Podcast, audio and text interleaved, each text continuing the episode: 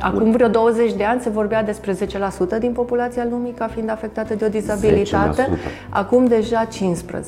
De patru ori mai puțin persoane cu dizabilități sunt angajate în România decât în restul Uniunii Europene. Peste 16.000 de persoane adulte cu dizabilități sunt instituționalizate. Mai degrabă uh, niște pușcării fără gratii. Niște cu gratii. Ah, okay, au și gratii, au și gratii și da. paznici și mhm. lacăte, uh-huh. toate au. Dacă angajatorii nu respectă această obligație de a angaja 4% persoane cu dizabilități, sunt obligați să plătească o taxă uh-huh. la stat. Toți banii intră într-un mare sac, se, se amestecă și se folosesc fără să poți, uh, să poți să vezi exact ce se întâmplă cu acești bani. În România undeva pe la 10 litri de ulei se consumă pe persoană pe an este uh-huh. încă foarte mult. Singur litru de ulei aruncat, așa cum spuneai, la, la chiuvetă poate polua până la un milion de litri de apă curată. Uh-huh. Impactul de mediu e de-a dreptul îngrozitor. Putem activăm o forță de muncă latentă uh, și creștem practic, uh, nu știu, cantitatea de oameni angajabili disponibili pentru, pentru uh-huh. a mhm. lucra din, uh, din oraș.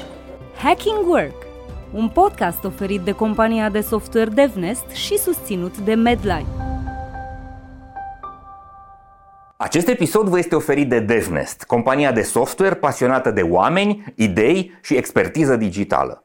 Cu toții am crescut cu întrebarea ce vrei să te faci când o să fii mare. La DevNest, răspunsul este orice. Pentru că exact asta este DevNest, un spațiu transparent și plin de oportunități, unde oamenii sunt în centrul tuturor acțiunilor și proiectelor. Este comunitatea unde descoperi ce te interesează și aprofundezi ce te pasionează. Un cuib în care cresc sănătos oameni, cariere și soluții tehnologice. DevNest înseamnă evoluție și dezvoltare. Creăm oportunități, construim o comunitate. Servus! Bun găsit la Hacking Work! Eu sunt Doru Șupeală. Facem acest podcast pentru toți oamenii din România care vor să meargă la serviciu, nu la scârbiciu. Vă aducem oameni interesanți, povești fascinante și informații care să vă fie de folos ca să vă puteți transforma mediul profesional într-unul mai bun în care să lucrați cu plăcere. Astăzi filmăm la Timișoara și ne întâlnim cu Roxana Damaschin Țecu. Servus, Roxana! Servus, Doru!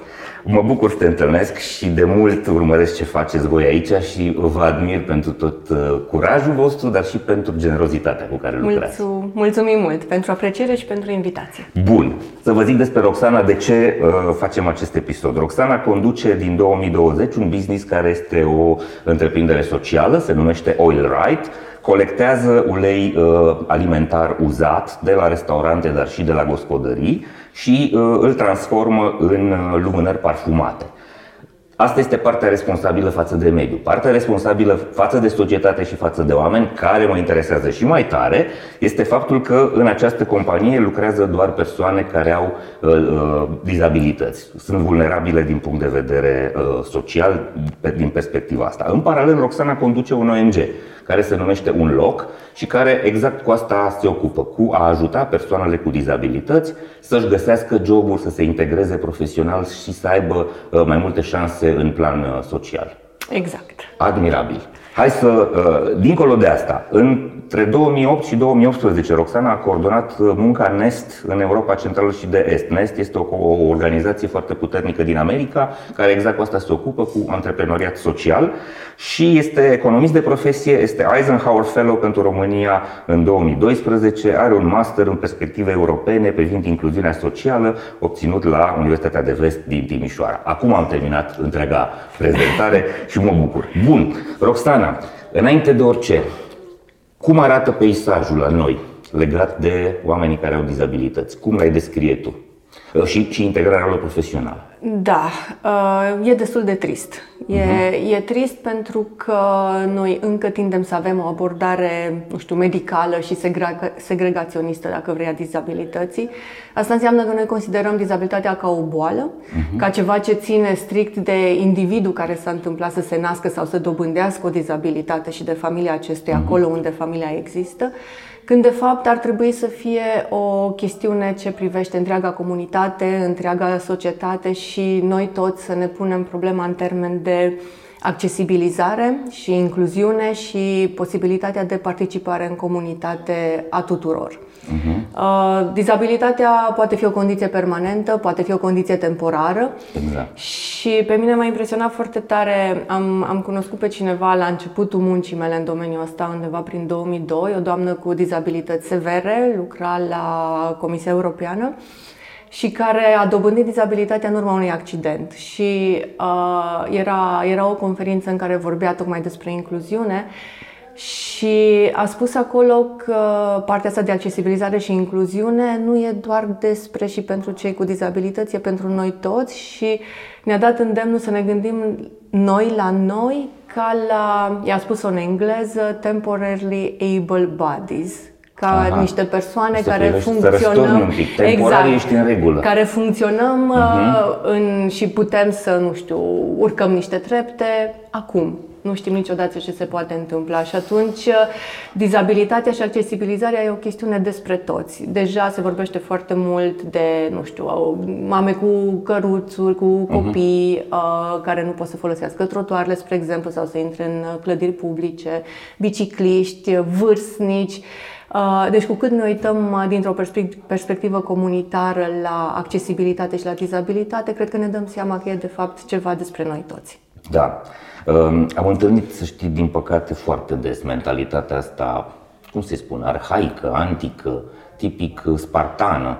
Da, la spartani era uh, mentalitatea asta, ok, cei care nu sunt perfecți fizic îi uh, lichidăm și doar cei care sunt uh, perfecți fizic uh, au dreptul sau rămân în, rămân în picioare. Multă lume gândește așa și se întâmplă asta până când au un caz foarte aproape de ei și atunci cumva începem să realizăm, aoleo, stai că suntem uh, absolut egocentrici, suntem egoiști, suntem uh, grosolani în, în, în modul ăsta de gândire.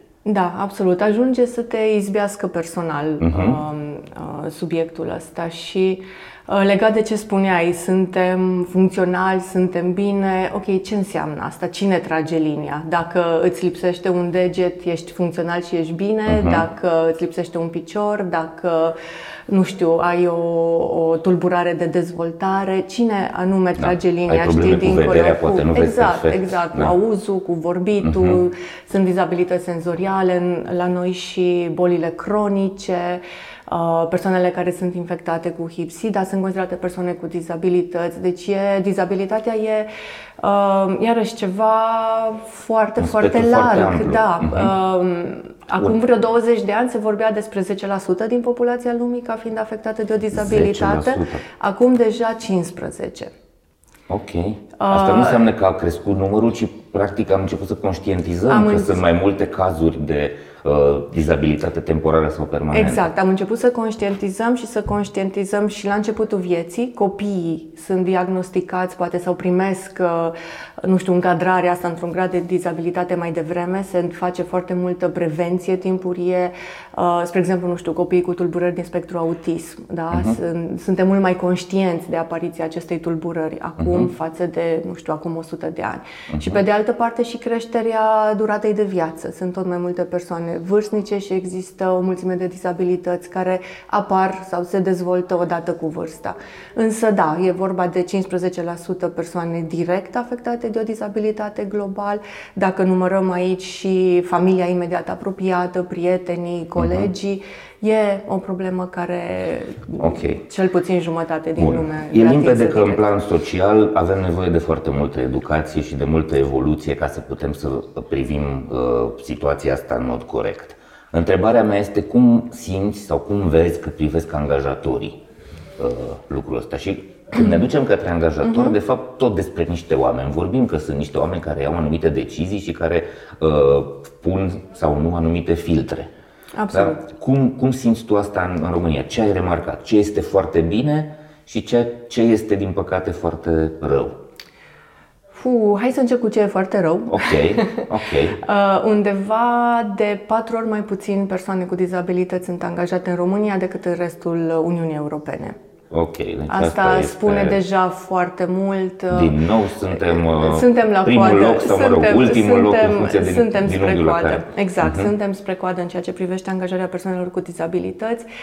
Um, sunt mai multe, sunt mai multe cauze aici. Um, e, bineînțeles, și partea asta de uh, preconcepție și discriminare și temere de multe ori uh, care vine dintr-o, nu știu, necunoaștere sau neînțelegere autentică a angajatorului, adică nu e neapărat uh, îmi propun să, să nu angajez persoane cu dizabilități, ci doar cum nu trebuie să fac ceva anume, uh-huh. dacă uh-huh. avem un coleg cu dizabilități în, în companie, um, cum vor reacționa ceilalți membri ai, ai echipei, ce presupune asta, deci e și multă lipsă de, de informare până la urmă. Uh-huh.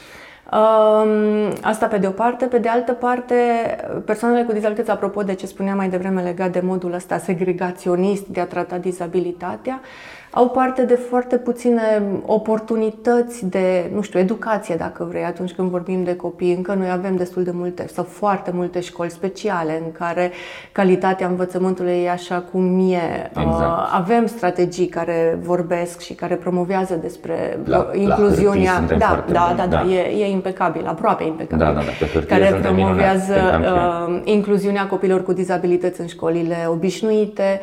Uh, aceștia au acces la profesori de sprijin, la persoane de acompaniament, însă în realitate lucrurile astea nu se întâmplă. Deci din start, uh, atunci când devin tineri, tineri adulți, adulți, pornesc Șansele cu o șansă mai reduse. exact, o șansă mai mică uh-huh. în ceea ce privește, nu știu, educația sau exact, da, da, da, da, da. Accesul către joburi mai bine plătite sau care să le dea condiții mai prietenoase de lucru. Absolut, uh-huh. absolut. Um, pe de altă parte, uh, ce spuneam la început, abordarea asta noi și ei, uh-huh. încă se manifestă prin faptul că în România acum peste 16.000 de persoane adulte cu dizabilități sunt instituționalizate. Asta înseamnă că sunt plasate fără alternative în comunitate, în centre rezidențiale mari, care se numesc de, nu știu, recuperare, reabilitare, însă sunt niște centre în care oamenii supraviețuiesc. Da. Mai degrabă uh, niște pușcării fără gratii. Niște cu gratii. Ah, ok. Au și gratii, au și gratii și da. paznici și mhm. lacăte, uh-huh. toate au gratii, ah, lacăte okay. și, și paznici, da. Uh, în majoritatea situațiilor, aceste centre rezidențiale sunt localizate în, uh, în Zone sate, izolate. da, uh-huh. în comunități rurale, la marginea satului unde nu sunt oportunități de angajare, unde nu e, nu știu, un transport comun, regulat, pe care să zici că persoana uh-huh. instituționalizată l-ar putea folosi să meargă, uh-huh. la, să meargă la muncă. Și asta face ca tot acest grup de persoane să fie invizibil în ceea ce privește piața muncii și, nu știu, viața comunitară. Uh-huh. Și instituționalizarea asta uh, încă se practică.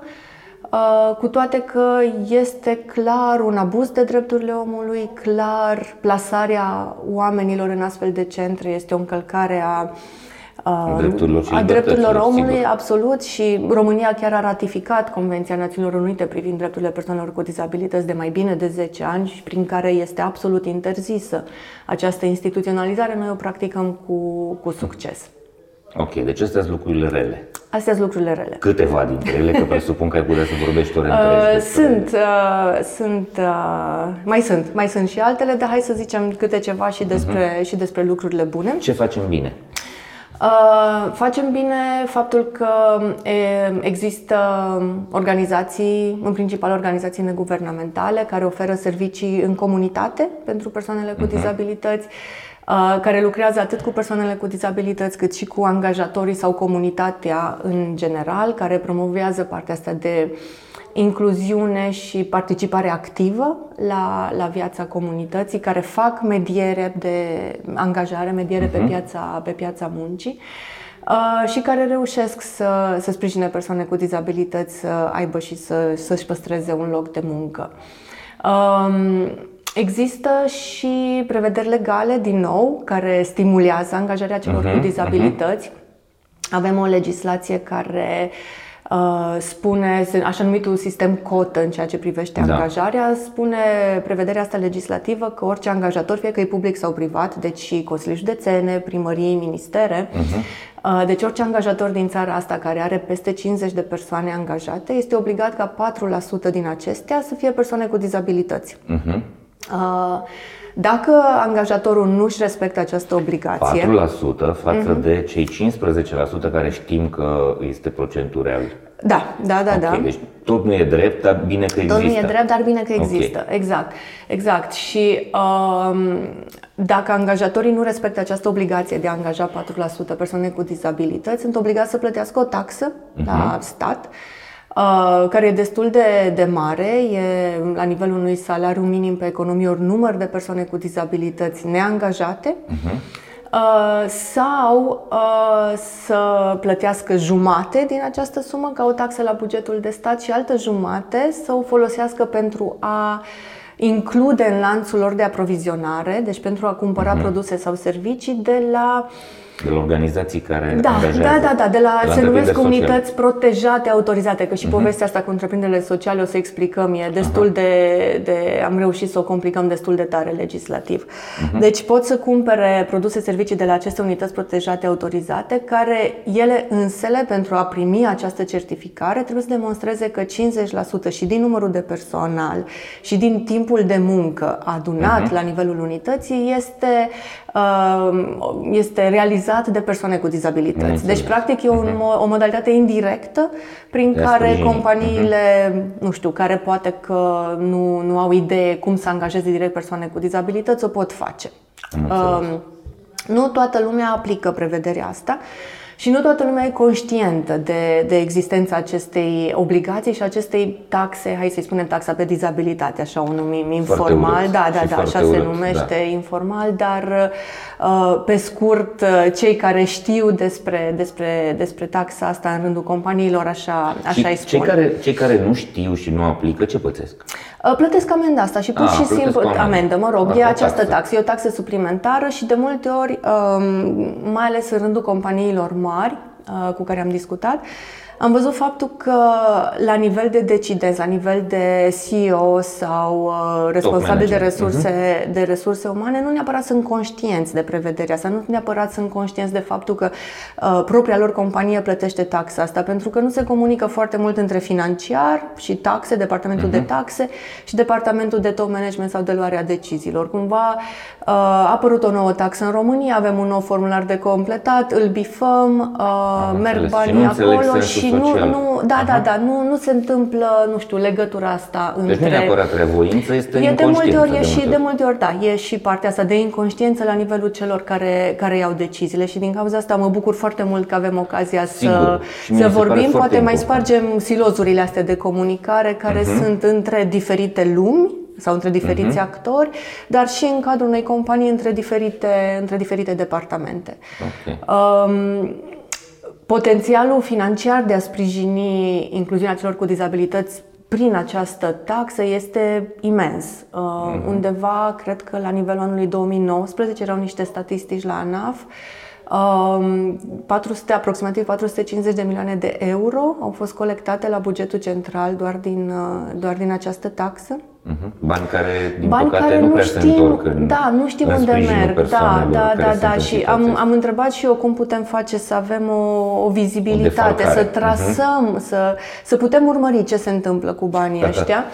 Și uh, mi s-a explicat că noi folosim principiul acesta al universalității în ceea ce privește bugetarea publică uh-huh. și bugetarea centrală, deci toți banii intră într-un într mare sac, se, se amestecă și se folosesc fără să poți, uh, să poți să vezi exact ce se întâmplă cu acești bani, pentru că dacă suma asta ar merge în programe de stimulare a educației, a angajării, a incluziunii, uh, proiecte finanțate către organizații neguvernamentale care fac uh-huh. treaba asta, impactul ar fi semnificativ. Însă da. nu știm ce se întâmplă și asta, asta e păcat. Asta e să fim o societate mai umană și mai empatică. Absolut, absolut. Și mai responsabilă față absolut. de, cum să spune, de concetățenii noștri care temporar sau permanent sunt într-o situație uh, mai dificilă decât cei care suntem mm-hmm. uh, sau ne considerăm sănătoși, că de multe ori ne considerăm și de nu mult, știm. Da, da, da, Bun. Da. Ok, hai să vedem la, să venim la ce faceți voi.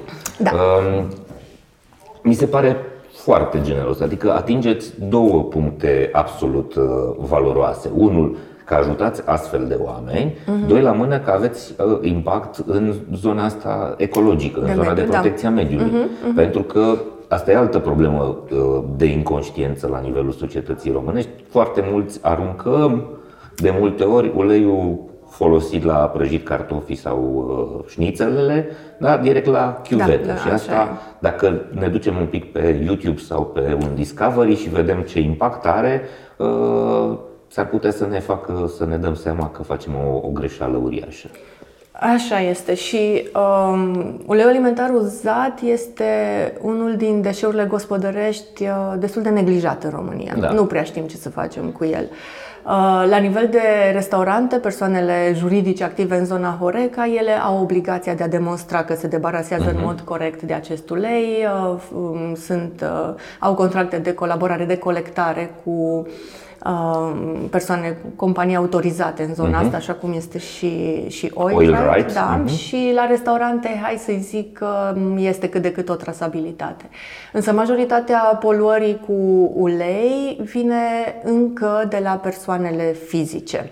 Uh-huh. Uh, în România undeva pe la 10 litri de ulei se consumă pe persoană pe an, este uh-huh. încă foarte mult, mult mai mult decât în, în restul. Ne, ne plac, ne plac, da, ne plac.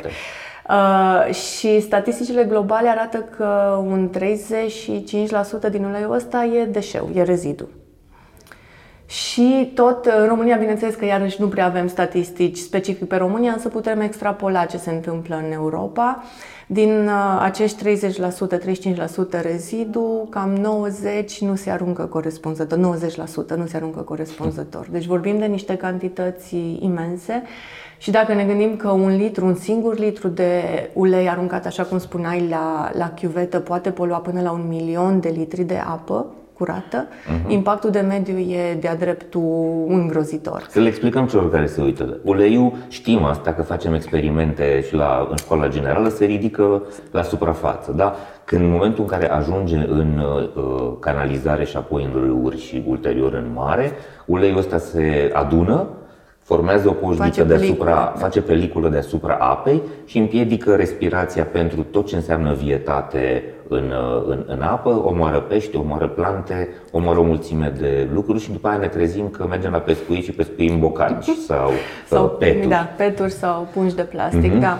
Și e, e impactul ăsta asupra apei direct și am vorbit cu compania de apă din Timișoara și și ei ne spuneau de marile probleme pe care le au la nivelul stației de epurare, adică uh-huh. a curăța, nici ei nu reușesc undeva uh, 60% nu reușesc să nu reușesc să separe, să scoate. Deci oricât ai încercat, inevitabil, chiar dacă ai stații de epurare, ajunge în natură. Uh, până acolo însă înfundă și țevile și sistemele de canalizare. Noi chiar uh-huh. avem, uh, apropo de partea asta de educare vis-a-vis de poluarea cu ulei, uh, la Oil Right facem și ateliere educaționale pentru, pentru uh-huh. copii, mergem în școală, after school la tot felul de evenimente private și povestim, le povestim copiilor, clar sunt agenții schimbării și clar copiii merg acasă și povestesc părinților și bunicilor și vecinilor și impactul e semnificativ. Și le povestim deci despre diferitele tipuri de deșeuri uh-huh. gospodărești.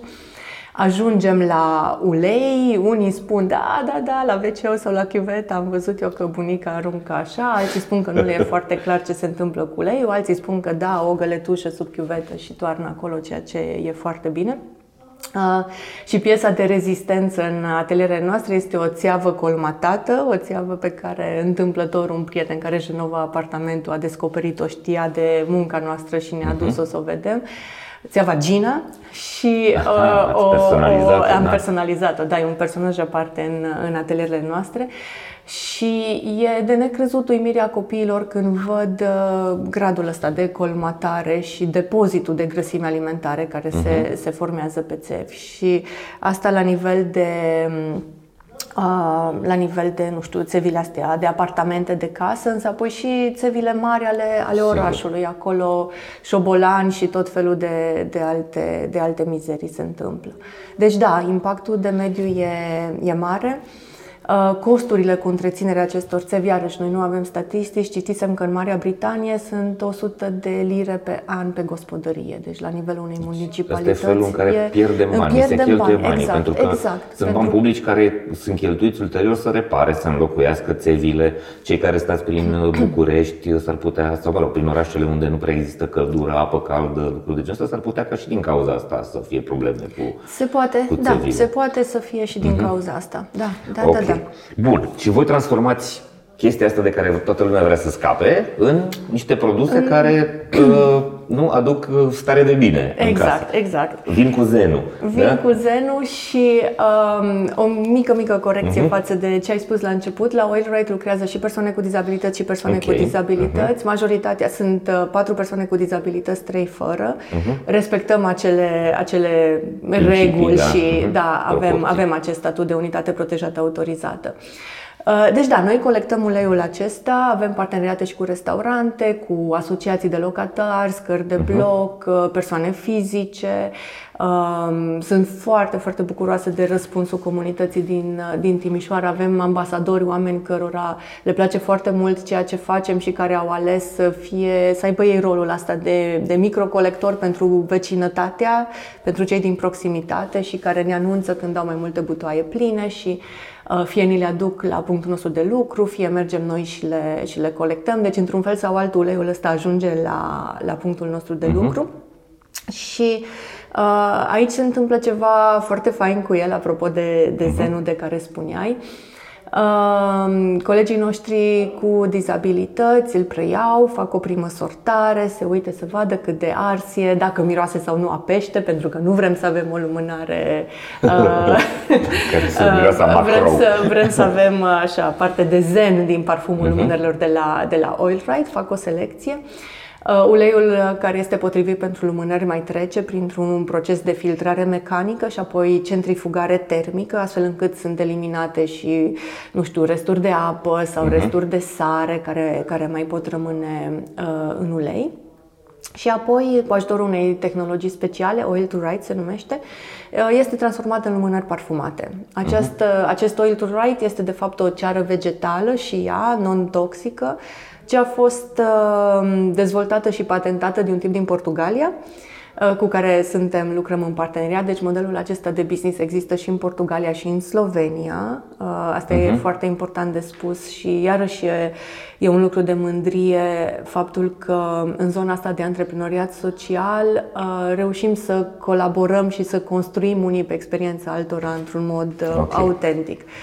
Și uh, da, sunt diferite arome, um, uh, colegii le, le, le produc uh-huh. și apoi lumânările sunt, sunt vândute. Uh-huh. Da, da, da, da. Ok. Uh, una dintre sugestiile pe care le putem face este, de exemplu, pentru companii, când se gândesc să facă niște cadouri pentru partenerilor de afaceri sau pentru angajaților, ar putea să vină către voi și să cumpere uh, lumânările astea care au cumva și un, un sens de responsabilitate socială. Uh, una este să cumperi din magazin uh, ce uh-huh. găsești acolo și alta este să uh, cumperi niște cadouri care în spate au această poveste da, și au e un gest de responsabilitate. Uh-huh. Acest episod vă este oferit de MedLife, furnizorul național de sănătate al României. Pentru că știe că sănătatea înseamnă echilibru pentru minte și trup, MedLife a lansat singurul abonament medical 361 de grade – un abonament complet, cu acces la servicii de prevenție, sport și nutriție, dar și cu asigurare medicală inclusă. Prin acest abonament, MedLife susține dezvoltarea unui mediu de business sănătos în România. Iar împreună cu MedLife, prin fiecare episod al proiectului Hacking Work, vă oferim inspirație prin idei valoroase pentru organizații sănătoase. Hai să ne întoarcem la un loc, pentru că da. Uh, un loc fiind asociația voastră. Um, încercați să educați organizațiile să dea șanse oamenilor care sunt temporar sau permanent uh, uh, cu dizabilități. Ce greutăți aveți, ce piedici aveți, ce, uh, nu știu, de, de ce fel de uh, reacții uh, vă, vă loviți? Mă interesează să, să le spunem oamenilor povești, astfel încât să, uh, să înțeleagă cam cât de dificil uh, este, cât de dificil este situația și cât de multe lucruri trebuie să schimbăm în mentalitatea uh-huh. noastră. Da, la, la un loc care este uh-huh. programul ce sprijină adulți al Fundației de Abilitare Speranța de aici din Timișoara, uh, lucrăm cu o mulțime de angajatori și uh, sunt uh, firme mici de familie, ateliere de cartier, buticul de la colț sau companii mari multinaționale.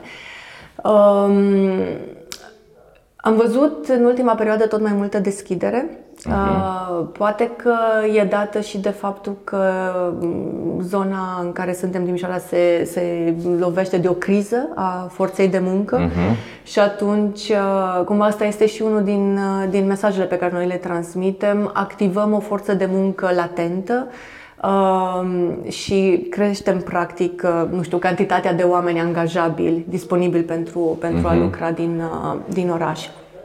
Uh, sunt, uh, angajatorii sunt uh, și speriați și motivați. Speriați în primul rând de partea asta de, de necunoaștere, se gândesc uh-huh. că Uh, poate trebuie să se poarte într-un anumit fel și nu știu cum, uh, că poate vor avea mai multe bătăi de cap. Uh, uh-huh. Nu știu cum o să reacționeze uh, angajaților existenți, poate uh, o să fie ei intoleranți, poate o să aibă ei, uh, uh-huh. nu știu, anumite reacții nepotrivite și exact. atitudini mai puțin amicale. Exact. Și uite, uh, apropo de, nu știu, situații concrete, am primit uh, o cerere de, de, de sfat de la, de la o companie mare care angajase persoane cu dizabilități de auz uh, și care nu a făcut, nu știu, o informare inițială sau o mini-pregătire pentru colegii de echipă, cei uh-huh. fără dizabilități Colegii, nu din rea voință, dar din neștiința de a comunica și de a interacționa și cumva așa o reticență,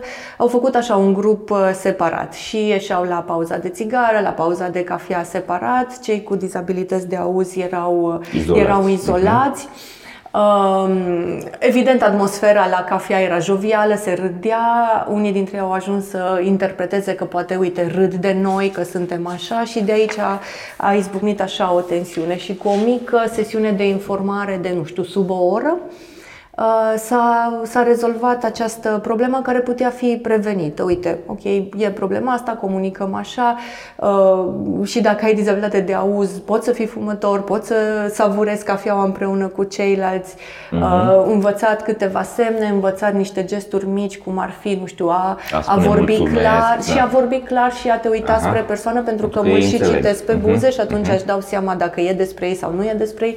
Deci mici, uh, mici, nu știu, ajustări sau gesturi din astea, până la urmă de, de minimă colegialitate, dacă uh-huh. vrei, pot să facă diferența și uh, eu mă bucur foarte tare că au venit spre noi să discutăm despre speța asta, când poate că ar fi putut să, nu știu, conflictul să nu fie băgat în seamă și să escaladeze sau uh, poate să se lase cu concedieri sau cu, sau cu demisii.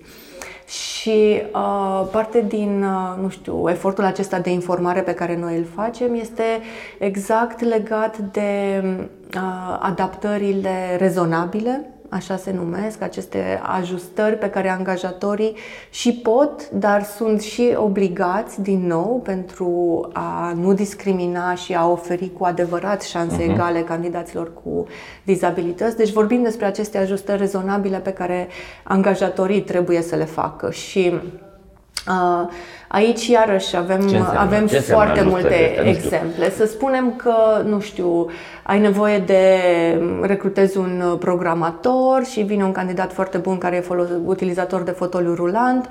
Uh, birourile în care lucrează programatorii sunt la etajul 1 într-o clădire fără lift. Poate să-i fie făcut un post de lucru la parter, spre exemplu. Da. E, e o, o uh-huh. chestiune care uh, e, e la îndemâna oricărui angajator. Sau, um, și desigur o intrare prin care să poată da, să da, da, urce, presupunând adică că, da, da, da, că pantă, poate să, da, că poate să ajungă la parter. Uh-huh. Da, dar e, e un exemplu de, de lucru ce poate fi, uh-huh. ce poate fi făcut. Da. Uh, sau um, Uh, una din dizabilitățile despre care se vorbește puțin, pentru că și spectrul acesta de dizabilități e foarte larg și da. fiecare uh-huh. individ cu dizabilitate e la fel de unic ca fiecare individ fără dizabilitate. Exact. Și avem uh, dizabilitățile fizice, dizabilitățile senzoriale, dizabilitățile intelectuale, dizabilitățile psihosociale, dizabilitățile date de bolile cronice și uh, partea asta de ajustări diferă în funcție de, uh, de tipul de dizabilitate. Uh, spre exemplu, iarăși recent, săptămâna trecută, un uh, recrutor m-a sunat, uh, tot un, un job de IT, era un candidat cu o tulburare de spectru autist. Uh-huh. Se știa în companie, deci era, era, era informația uh-huh. nu confidențială, deci candidatul uh-huh. a spus-o. Și persoana care făcea recrutarea a sunat să mă întrebe, trebuie să mă por cumva, să pun anumite întrebări, ce să fac să nu, să nu greșesc.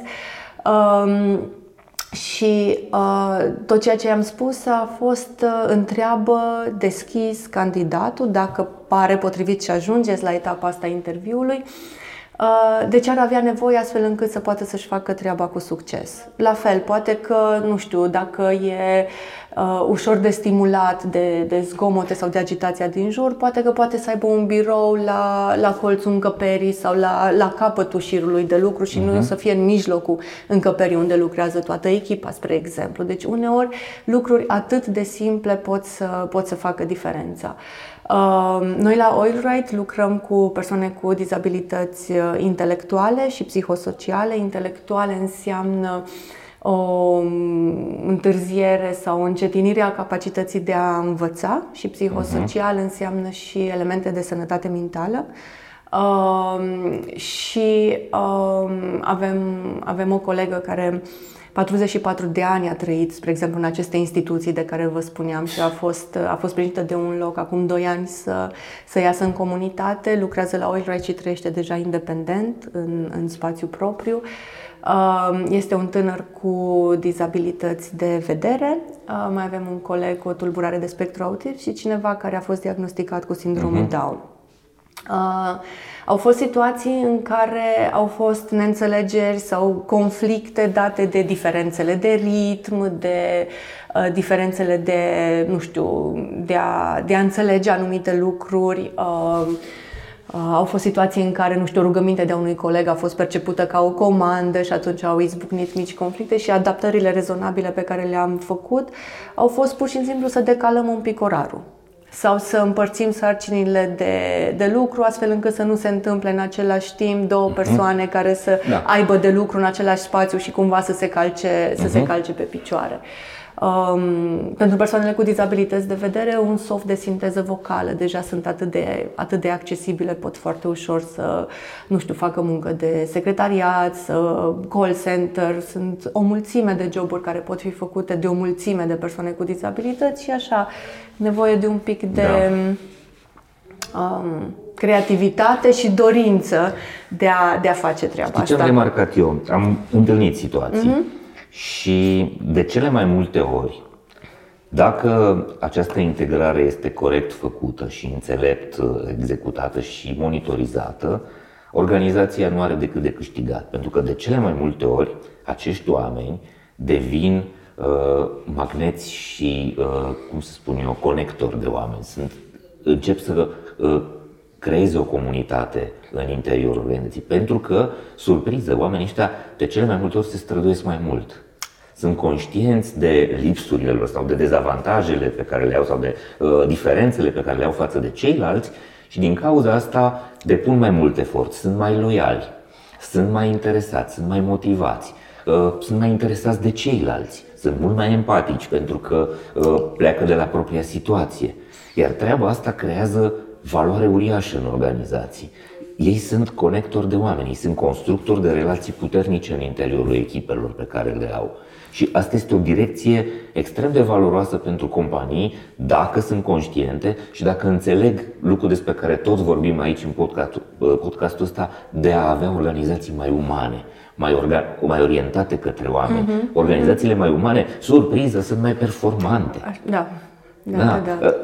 Asta, cum, cum asta am observat vezi și tu noi. lucrul ăsta? Uh, asta am observat și noi și uh, se generează așa un val de conexiune, dacă vrei. Exact. Asta, asta iarăși am observat când uh, e cineva cu dizabilitate în colectivul de lucru și celorlalți colegi parcă le vine mai ușor să se vulnerabilizeze și uh-huh. și sau să povestească despre verișorul, nepotul, vecinul.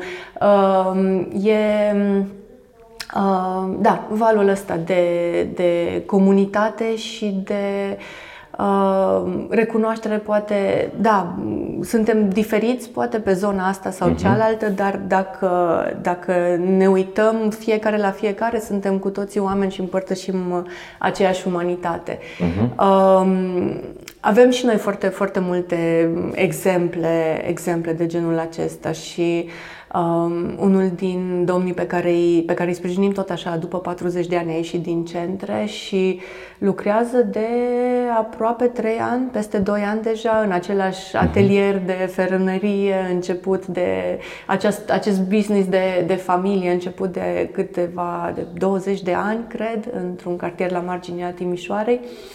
Uh, și s-a integrat atât de, atât de bine și atât de fain și colegii spontan când a aniversat 2 ani de lucru l-au așteptat cu tort și trimitea poze cu, cu întâmplarea asta și foarte, mm-hmm. foarte, foarte tare a apreciat. Până la urmă despre asta e vorba, despre a vedea valoarea pe care fiecare persoană o poate aduce într-o organizație, într-o comunitate uh, și de a face aceste mici ajustări Adaptări. astfel uh-huh. încât fiecare să se potrivească, să fie pus în, în cea mai bună poziție, uh, pornind de la abilitățile pe care, pe care le are. Uh-huh. Bun. Am văzut cu toții uh, situații de genul ăsta, situații uh, de succes. Da? Am văzut în magazine, în rețelele comerciale, uh, nu o să dau nume acum, sau pot să spun, am văzut și în Carrefour, am văzut și în Kaufland, sunt convins că și alte rețele uh-huh. comerciale s-au deschis și au integrat foarte bine diverse uh, categorii de, uh, de oameni cu, cu, cu astfel de situații. Um, voi sunteți în Timișoara, mm-hmm. voi aveți un impact aici, în localitatea voastră și poate în județul vostru. Cu siguranță mai sunt astfel de organizații și astfel de inițiative, poate în Cluj, poate în București, poate în câteva orașe uh, mari. Problema este că sunt insule de normalitate și sunt uh, impactul este încă foarte mic față de numărul celor care uh, ar avea nevoie. Cum vezi tu o soluție ca să reușim să ducem treaba asta la un alt nivel, la o altă învergură? Ce ar trebui să facem? În ce fel ar putea organizațiile să se implice în treaba asta? În ce fel am putea, nu știu, să uh, manifestăm responsabilitatea socială despre care ne place să batem toba și să vorbim prin articole de PR, mm-hmm. uh, dar fără să ne ducem în, în, în mod profund la uh, o problemă și să, să ne o asumăm ca o cauză. Cum ar trebui să gândim? Eu o văd, eu o văd ca o oportunitate gigantică de diferențiere pentru organizație. Este. Dacă reușești să înțelegi problema asta cu adevărat și să-ți asumi uh, un impact mai mare în aria ta, sunt atât de mulți angajatori care se plâng, nu mai găsim oameni, nu reușim să uh, îi angajăm, nu reușim să-i păstrăm mm-hmm, loiali. Mm-hmm. Ei, surpriză, oamenii ăștia sunt foarte loiali dacă le dai șansa asta. Da. Cum am putea să să facem expansiune. Ah, Mi se pare da, necesar. Dacă, um, așa, aș, aș vrea să am un răspuns uh-huh. clar și, uh, și poate simplu la, la întrebarea asta. Um, clar, inițiative de genul acesta ar trebui replicate în toate județele din țară, uh-huh. cel puțin. Uite, dacă, ne, um, dacă se uită cineva la noi, din orașe mai mici, din, uh, nu știu, din diverse zone unde nu neapărat există astfel de inițiative, să te caute. Da? Căutați uh, Oil Right, căut, căutați Roxana Damaschin Țecu și pe Facebook și pe LinkedIn, căutați uh, un loc, asociația și uh, uh, o să le dați asistență, și, sunt convins și că ajutăm din, cu siguranță, din voastră. Cu siguranță că ajutăm. Uh-huh. Deci, uh, odată ar fi, ar fi ideal să existe mai multe programe de genul acesta în uh, comunitățile locale, în diferite locuri din, uh, din țară. În rândul companiilor și organizațiilor mari, spuneai de strategiile de PR uh-huh. Mhm. și de responsabilitate socială, Uh, tot mai des se vorbește de diversitate și promovarea diversității oh, da. la locul de muncă și uh, dizabilitatea e doar unul din motivele Mm, nu știu, pe baza cărora cineva poate fi discriminat sau exclus la angajare. Sunt uh-huh. multe altele. O, da, vârsta, uh, etnia, orientarea genul, sexuală, exact, sunt da. atât de multe lucruri. Și uh-huh. tot mai multe organizații își creează, companii își creează departamente speciale sau cel puțin câteva posturi care să se uite cu atenție la modul în care uh, strategia și promisiunea nu? Uh-huh, pe, pe baza livrată. valorilor uh-huh. companiilor de diversitate și incluziune e livrată și atunci oamenii cheie din aceste companii ar putea ei să intre în contact cu programe cam cum este al nostru și uh, să se informeze intern ca la rândul lor să fie multiplicatori în cadrul, în cadrul organizației privind, uh-huh. privind uh, nu doar politica asta, dar modul în care poate fi pusă, pusă în acțiune. Strict pe zona de dizabilitate, Uh, apropo din nou de, de prevederi legale și de colaborarea asta și cu autoritățile, în principiu AJOFM-urile, agențiile județene uh, de ocupare a forței da. de muncă ar trebui să aibă o persoană sau un departament care să facă în special consiliere pentru persoanele cu dizabilități și mediere. Însă, din păcate, da, aș vrea să nu intru neapărat știu, în detalii da. legate eu, eu cum pot se, să spun, pe tine nu te, nu, te, se... uh, nu te rog să spui, dar eu știu, eu pot să spun oamenilor de ce râd. Râd pentru că am văzut cât de eficiente sunt cursurile de recalificare pe care le livrează AJOFM, adică zero, barat. Știu cât de uh, responsabilă și eficientă este intervenția lor în uh, cazurile uh, oamenilor care nu neapărat își găsesc de lucru, uh-huh. cât de mult îi ajută pe șomeri, adică tot zero, uh, cât de mult îi umilesc pe oamenii ăștia de multe ori când trebuie să meargă să-și primească acele mici ajutoare sau drepturi. Uh, n-aș mai vrea să discut. Cu da. siguranță da. e mare nevoie de o schimbare de paradigmă și uh, probabil zona asta de uh, drepturi sociale și de asistență socială și, uh, este probabil ultima la care se vor uita politicienii pentru că uh, nu, de, nu de aici neapărat vin voturile. Nici nu știu ce să zic. Uh, citeam recent statistici, undeva peste 4 milioane jumate de români sunt în, trăiesc în pragul sărăciei. 20 da. și ceva la sută din populația țării ăsteia și dizabilitatea, da, e, e o cauza unui cerc ori. vicios, uh-huh. da, pentru că de multe ori atunci când se naște un copil cu dizabilitate, tocmai pentru că nu există servicii de sprijin în comunitate, uh, responsabilitatea terapiilor și sprijinului și grijii revine părinților. În foarte multe situații, unul din părinți renunță la locul de muncă și devine captiv. Uh, exact și mm, renunțarea asta se perpetuează și în viața adultă a copilului cu dizabilități și este așa un cerc vicios care um, prin crearea de servicii de sprijin în comunitate și prin incluziune școlară și toate lucrurile de care am mai vorbit ar, fi, ar putea să fie, să fie spart, să fie întrerupt așa de la, de la început. Um, legat de, mai voiam să spun ceva legat de AJOFM-uri și mi-am pierdut uh-huh. ideea. Ah, ok, o să revenim. o să revenim, Bun, da. Roxana, um, te-am rugat să-mi aduci o carte, uh-huh. să avem obiceiul ăsta bun de a îi uh, ruga pe invitații noștri să recomande celor care se uită la noi o carte. De foarte multe ori, ideile bune vin de la ceilalți și recomandările care ne ajută să descoperim uh, lumi în care nu ne-am putut imagina că putem să călătorim, uh, vin așa din astfel de întâmplări. Ce carte le-ai da oamenilor să citească și um, de ce? Um, Păi uh, am adus, uh, am adus o carte care e foarte legată de munca pe care, pe care o facem uh-huh. și la Oil Right și la un loc. Se numește Spune Meli, este un roman uh-huh. grafic ilustrat de Dan Ungureanu. Uh, și este un roman grafic care spune povestea Elisabetei Moldovan, Eli, uh-huh. care este prietena mea și cofondatoare și la un loc și la, și la Oil Right. Ea este o persoană cu dizabilități intelectuale, de etnie romă, care a fost abandonată când avea câteva săptămâni și care a fugit uh, din sistemul ăsta de așa zisă protecție atunci când avea 23 de ani. Uh, și Eli uh, și povestea ei uh, sunt de fapt, uh, nu știu, motivația și punctul de pornire pentru tot ceea ce înseamnă acum și, și Oil Rights și un loc. Um, eu am cunoscut-o pe ea acum mai bine de 15 ani și cum necum ne-am, ne-am apropiat.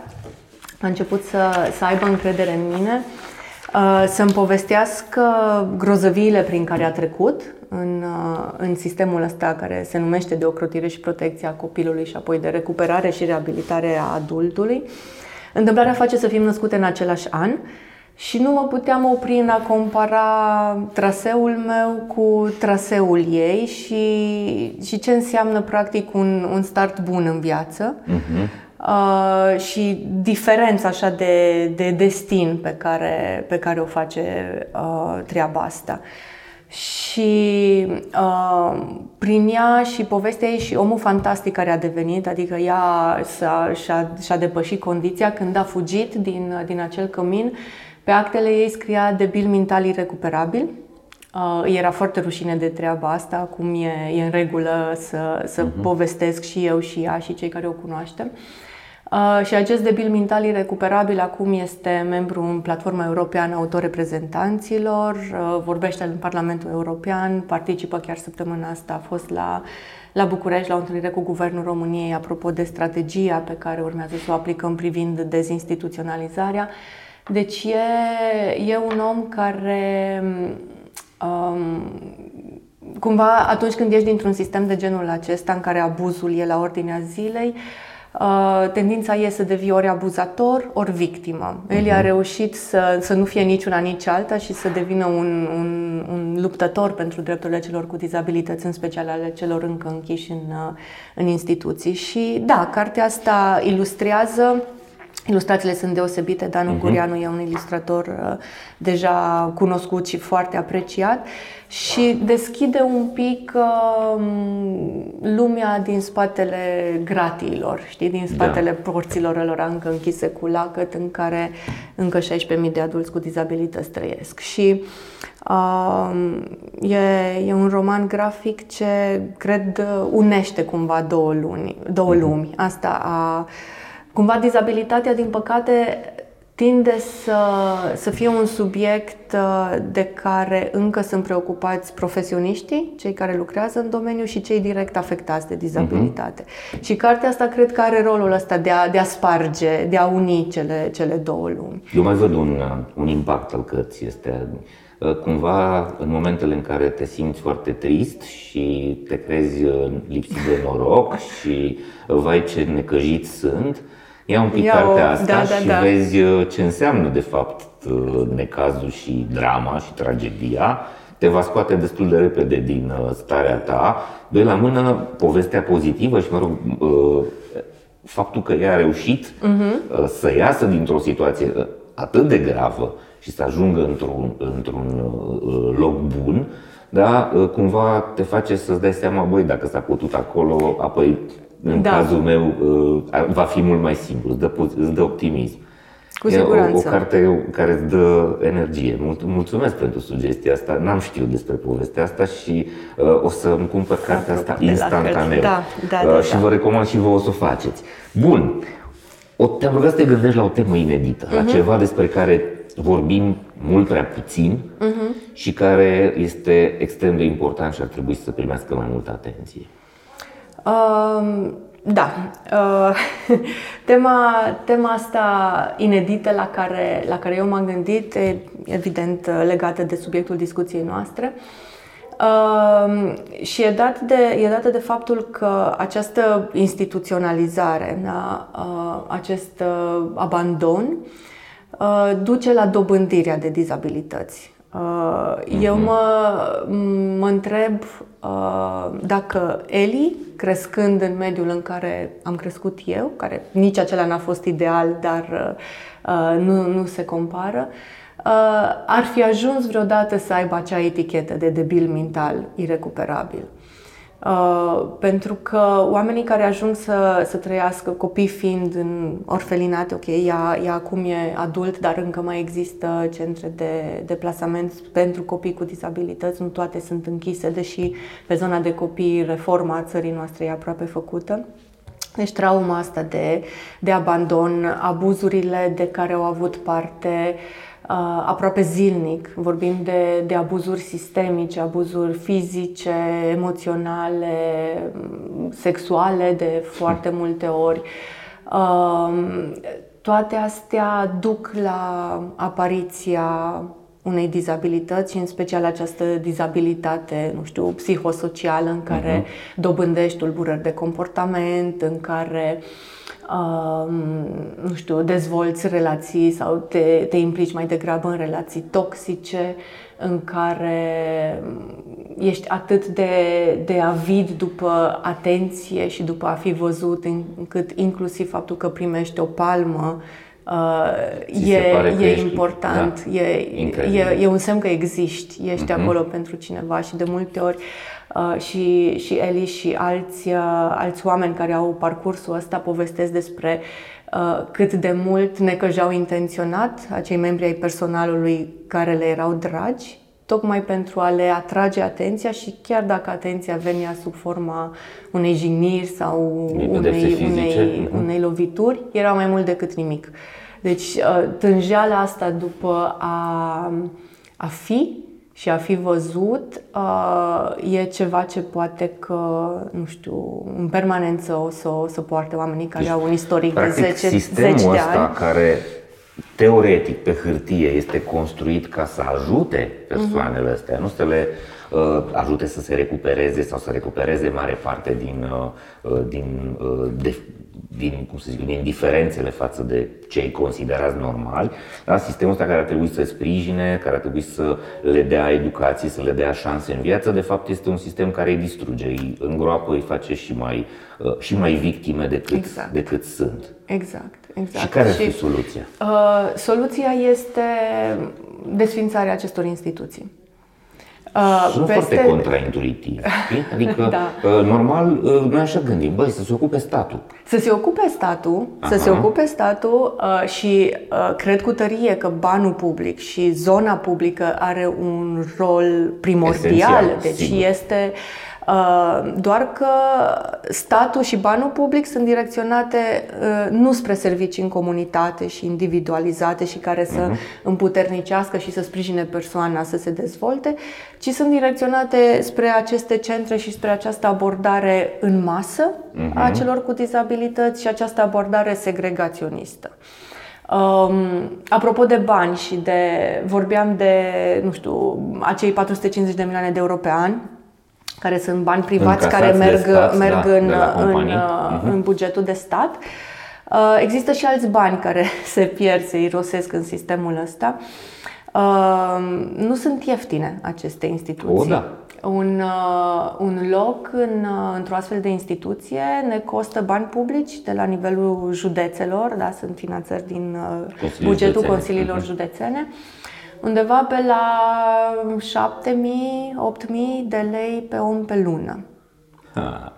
Am socotit, sunt județe în care consilierii județeani au aprobat inclusiv sume de 13.000 de lei pe om pe lună, care merg în aceste văgăuni. Uh-huh. Uh, undeva, iarăși calcule aproximative, pentru că, bineînțeles, transparența acestor bugete o, da. este așa da. cum o știm. Uh, 20 de milioane de euro pe lună, la nivel de România, sunt cheltuiți, cheltuieli curente pentru susținerea acestor centre.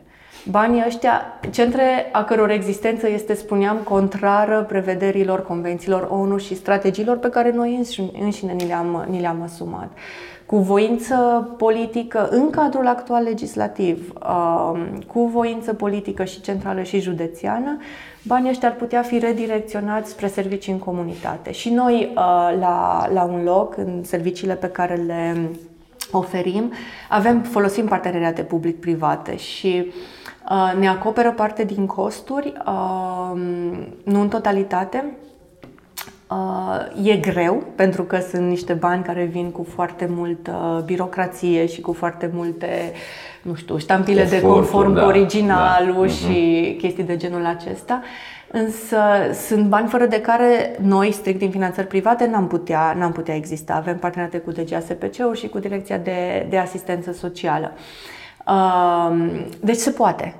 Uh-huh. Se poate ca banul public să fie direcționat, să fie folosit și spre servicii comunitare și chiar avem uh, uh, obligația la nivel de autorități locale și județene ca unei persoane cu dizabilități să-i fie oferite întâi alternative în comunitate și instituția să fie ultima, ultima, ultima soluție. Câtă vreme noi nu dezvoltăm nicio alternativă în comunitate, nu avem ce oferi. 7000, și... dă un pic, 7000, 8000 de lei pe lună pe pentru om, un astfel persoană. de om. Da, în astfel de centre. Numai dacă facem un raționament simplu, așa la îndemâna oricui, ă, banii ăștia ar putea să-i plătească o chirie, Absolut. ar putea să-l ajute pe angajator să-i acopere aproape integral salariu, da? Ar și putea... să, să, să-l îngrijească sau ar putea ar să putea... ajute un ONG să-l îngrijească da? și uh, acel om să se reintegreze social și să poată să lucreze, nu neapărat uh, reprezentând un cost pentru un angajator. Absolut. Și paradoxal, apropo de modul în care sunt finanțate serviciile sociale pentru adulți cu dizabilități, că asta este un alt subiect, uh, da. iarăși, de, de ore bune de discuții, în România finanțarea nu se face centrată pe persoană, în funcție de nevoile persoanei. Uh-huh. Se face pornind de la tipul de serviciu social.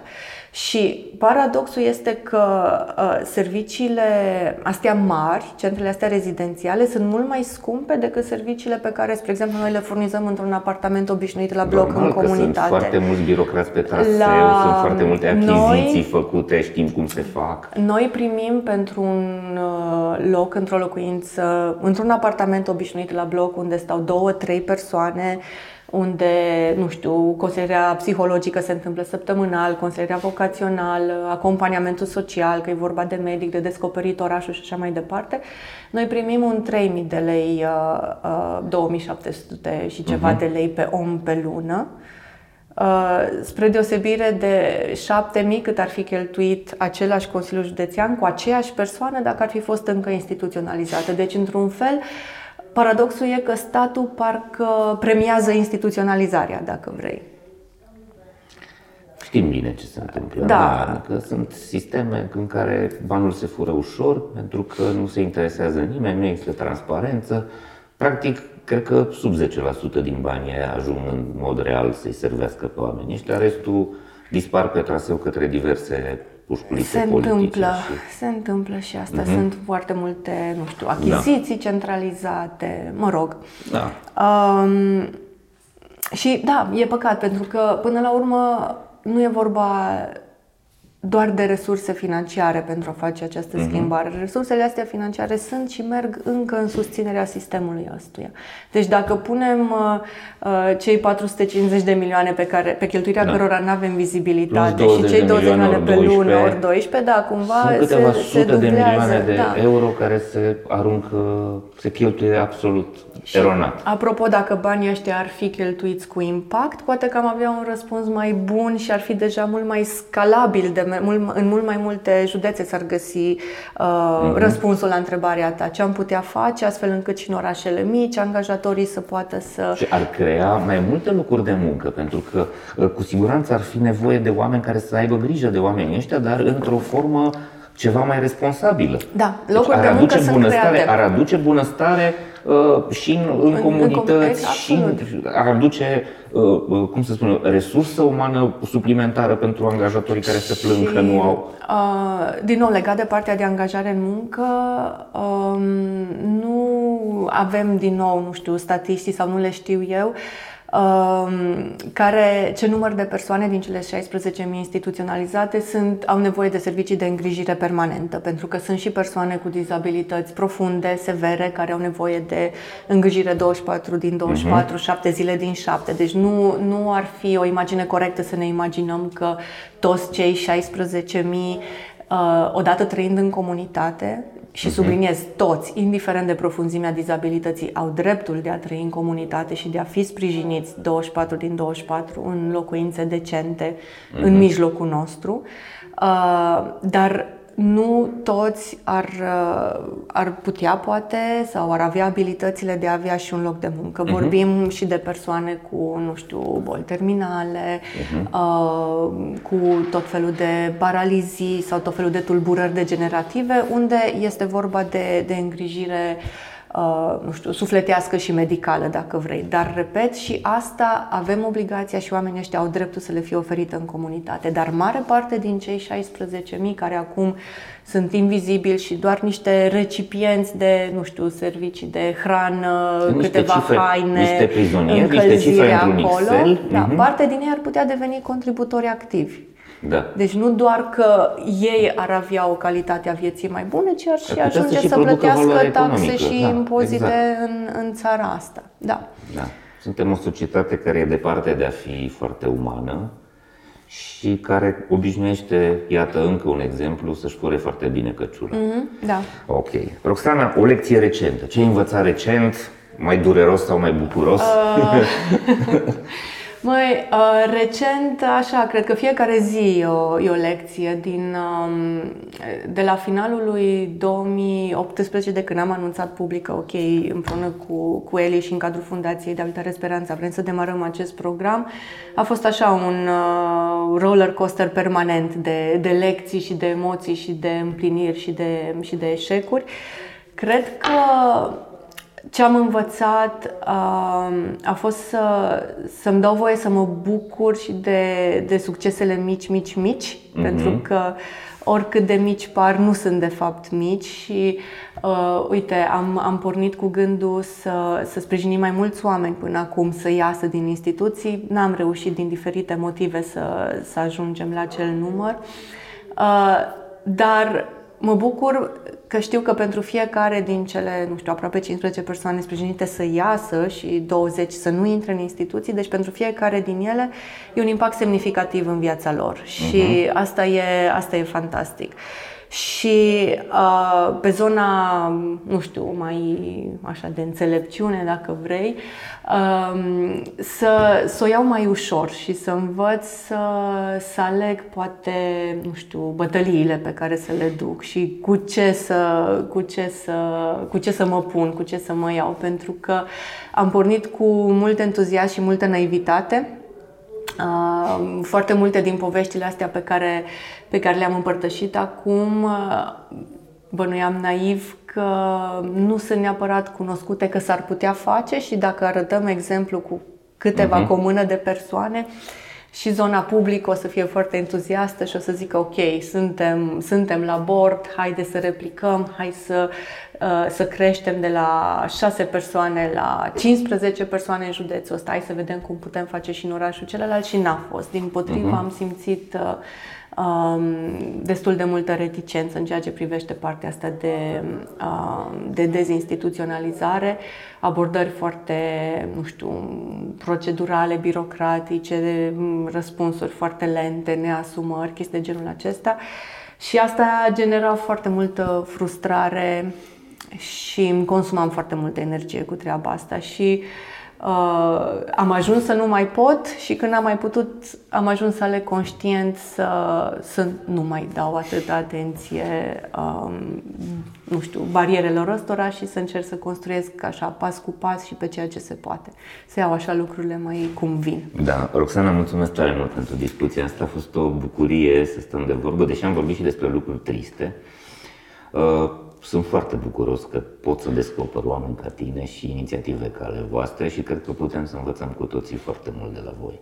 Mulțumesc mult! Mulțumesc eu foarte mult! Dragii mei, două lecții am uh, pentru... Cred că sunt două lecții pe care le-am învățat astăzi. Una, că uh, acolo în uh, organizațiile noastre există o comoară pe care nu o cunoaștem, sunt niște bani pe care am putea să-i folosim mai inteligent și mai uman.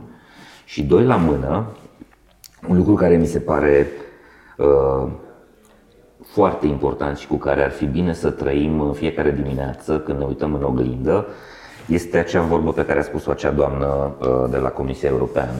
Uh, să ne dăm seama că uh, suntem temporari uh, cu abilități. Dacă înțelegem treaba asta, s-ar putea să devenim mai uh, umani, să înțelegi mai empatici, să fim mai atenți la cei din jurul nostru și să reușim să construim în jurul nostru o lume un pic mai bună. Roxana, mulțumesc tare mult. Dragilor, vă mulțumesc că vă uitați la noi și că dați conținutul ăsta și către prietenii și colegii voștri. Sperăm să vă fim de folos și să vă aducem inspirație. Până la următorul nostru episod, Vă urez să aveți foarte mult spor și spor la treabă și să ne vedem sănătoși, voioși și mintoși la următoarea întâlnire. Servus! Urmărește episoadele Hacking Work pe YouTube, Spotify și celelalte platforme de streaming. Abonează-te acum!